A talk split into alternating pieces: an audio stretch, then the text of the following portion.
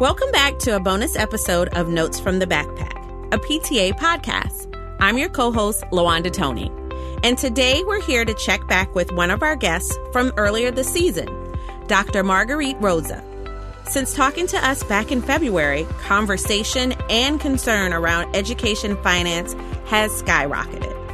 States have seen major decreases in revenue due to COVID 19, and the budget cuts are going to be tough, especially because school expenses are going to be high when our kids finally return to the classroom. I'm already imagining the price of all the wipes and hand sanitizers school districts are going to have to buy. And that's only the beginning. So we are so happy to welcome back Dr. Marguerite Roza, research professor and director of Edunomics Lab, to talk to us today. Hi, Dr. Roza. Hi, thanks for having me back. Yes, thank you for coming back. We have so many questions, so let's jump right in. Can you talk to us about what's happening right now in education finance? Why are districts in such a tough spot right now? Sure, school closed and everything, but the financial effect is really going to hit hard for the school year that starts in August and September. And the reason why that's how that plays out is that most districts get a sizable chunk of their money from the state. And the average is around 45 to 50% of their money comes from the state. And in most states, state revenues have taken a nosedive. They might come from sales taxes or income taxes. Mm-hmm. And when restaurants are closed and hotels are closed and so on, then states don't bring in as much money from their sales tax. Also, states are having a lot of other expenses right now. So they're mm-hmm. paying for contact tracing and all these things. So states have less money to give districts. And whether districts have heard or not yet any official announcement, nearly everywhere, districts will find sooner rather than later they have less money for next year than they thought they would have. And that means they're going to have to make cuts. One thing I would point out in your intro, you mentioned the cost of wipes and sanitizer. And that I think is a common misunderstanding because most of districts spending is on labor. Labor is 80 plus percent of what a district spends money on. Mm-hmm. And the wipes and the sanitizer are small, tiny things, but it's really the labor costs that will be most affected here especially when the district spends about $14,000 per pupil. That's a national average. That money would go a long way in terms of wipes and sanitizer, not very far in terms of labor would have to be cut. And when you say labor would have to be cut, what does that mean for a parent? What type of labor?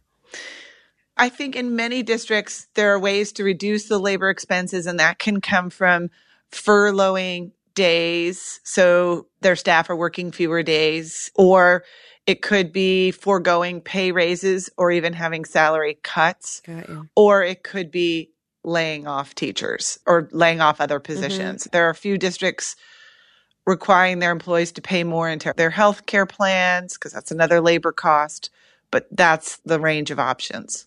Got you. What advice do you have for school leaders who are trying to figure out a way through this crisis?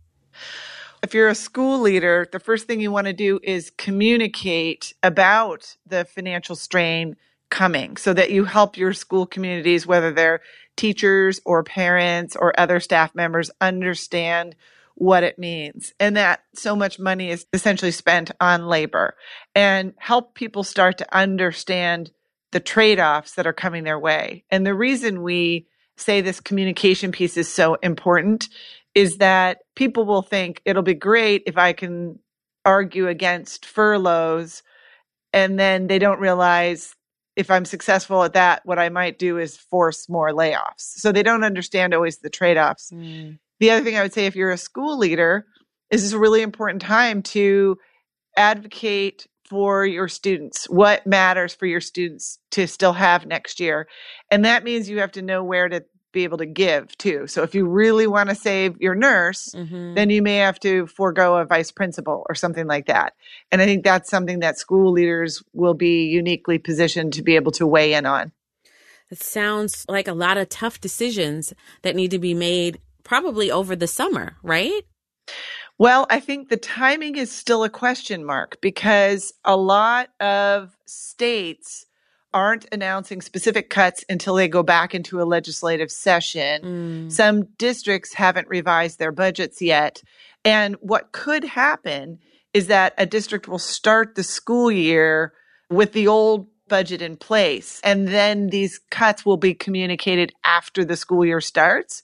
And that's the worst time because you may have a yeah. second grade teacher laid off and now these kids already have a relationship and they have to be scattered among other classes and so on. So I think it would be smart for school districts to do what they can to go ahead and plan for the budget cuts that are coming their way, in part because if you can save money earlier, then you won't have to cut as deep later. And how do you find out if your district has started that process? Where do you go to look for that information? I would look at any announcements from your state. Your governor and many governors have announced a percentage cut to K 12 education in their state. Then check to see if your district has made any announcements. You can also check the board documents from your school board. And if you haven't heard anything, I would ask your principal and then begin to go up the chain of command at your district. If the principal says, I haven't heard anything, you can ask the principal, could you ask the district? It seems like we should hear this sooner rather than later. Mm-hmm. And I think the system is trying to process information, but should be doing that communicating earlier if possible. And they may not have firm numbers, but they could say, we don't have firm numbers yet. We think it'll be anywhere between a 5 and a 10% cut. So that's also helpful. And how can parent leaders and advocates play a role in the decisions that are being made right now or the cuts? I think parents have a really important role to play at this moment in keeping the focus of decision making on students. It's really going to be easy for organizations to think in terms of what's best for our staff. Mm-hmm. That may or may not be the same decision that's what's best for our students. So you might make different decisions if you're trying to ensure that each school is protected to the maximum possibility. If you do seniority based layoffs, for instance, that's a way to lay off all your junior teachers. And if you have a school with mostly junior teachers, they're disproportionately going to lose teachers. So the parents can say, the agenda here isn't a staff agenda. The agenda here is a what's best for students agenda. And where those two things mm-hmm. line up, then things work well. You'll hear a lot of districts when they go into budget cutting and maybe it's shorthand, forget to put that emphasis on students. And that's where parents can play an important role. The other thing though, I don't think parents can advocate against every cut. We've got to understand the trade offs and say, mm-hmm. I'd rather have this than have that. We know too that a lot of decisions about this fall and what school looks like, people are talking a lot about the health implications, but pretty soon those conversations will switch to economic ones. What can we actually afford to do? Mm-hmm. So somebody might say, would be great if we had twice as many teachers and half as many kids in a class. Well, they don't have money for that.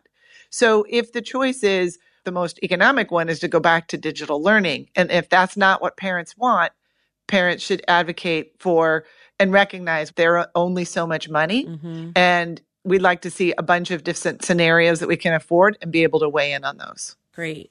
I do have a question with a lot of schools being closed and have been closed for a couple months now, was that considered a cost savings or no? The decision wasn't made for cost savings, but I can definitely say that. Oh, of course. But many districts did have some underspending at the conclusion of the school year. So if you think about the fact that they may not have spent money on their substitute teachers or professional development days or graduations or banquets or other kinds of things. There are districts that went ahead and spent more money on more laptops or digital learning kinds of things. But generally speaking, we saw some underspending by districts. Not a lot, but most one mm-hmm. And some districts did more underspending by furloughing crossing guards and things like that. We saw Oregon, some school districts furloughed even teachers for one day a week. And the idea was to conserve some money now while schools are closed and be able to roll that money over till next year when we have bigger budget cuts and hopefully we'll be able to open schooling again. thank you for clarifying that for me. Dr. Roza, thank you for coming back to the show to provide us with this update. Are there any new resources available for parents and educators that you might suggest? There's a lot of coverage of what's going on in districts, and you don't need to read even just your own, but you can look at places like Education Week. They're doing a lot of reporting on the financial impacts mm-hmm. with districts and places like that that can help people understand how the finance works and how the decisions are made. The other thing is that every state will be posting spending by school no later than June.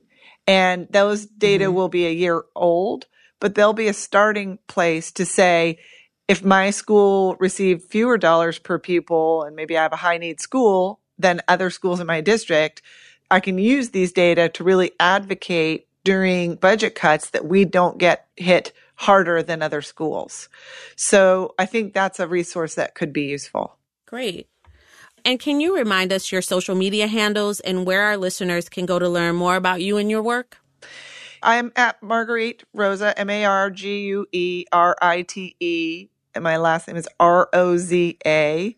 And I'm on Twitter. And most of my work is available at the Edunomics Lab website, which is edunomicslab.org. And Edunomics Lab is E D U N O M I C S lab, L A B. It's a made up word combination of education and economics. Mm-hmm. That's where really all of our stuff is. Awesome. Dr. Roza, you've been great today. Thank you again for all your expertise and advice in helping our families and our state leaders understand what's coming. Happy to do it. That wraps up today's bonus episode. But before you go, be sure to check out our website, notesfromthebackpack.com, so that you can stay in the know and learn more. Thanks for tuning in.